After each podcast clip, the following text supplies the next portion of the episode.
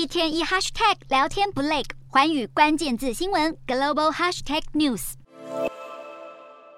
联准会官员坚守鹰派立场，加上美国经济数据强劲，浇熄市场对联准会转鸽的希望。道琼、标普与纳指三大指数尾盘一度翻红后，仍然敌不过卖压，集体小幅收黑。不过半导体类股买气不减，非半指数逆势收红。美国道琼指数下跌四十二点四五点，收三万零两百七十三点八七点；纳斯达克指数下挫二十七点七七点，收一万一千一百四十八点六四点；标普五百指数下跌七点六五点，收三千七百八十三点二八点；非半指数上涨二十三点五零点，收两千五百二十三点六一点。欧洲股市方面，国际石油组织 OPEC Plus 宣布，从十一月起每天将减产两百万桶石油产量，导致国际油价连日攀升。欧洲主要股市全数收跌，结束过去几天的反弹涨势。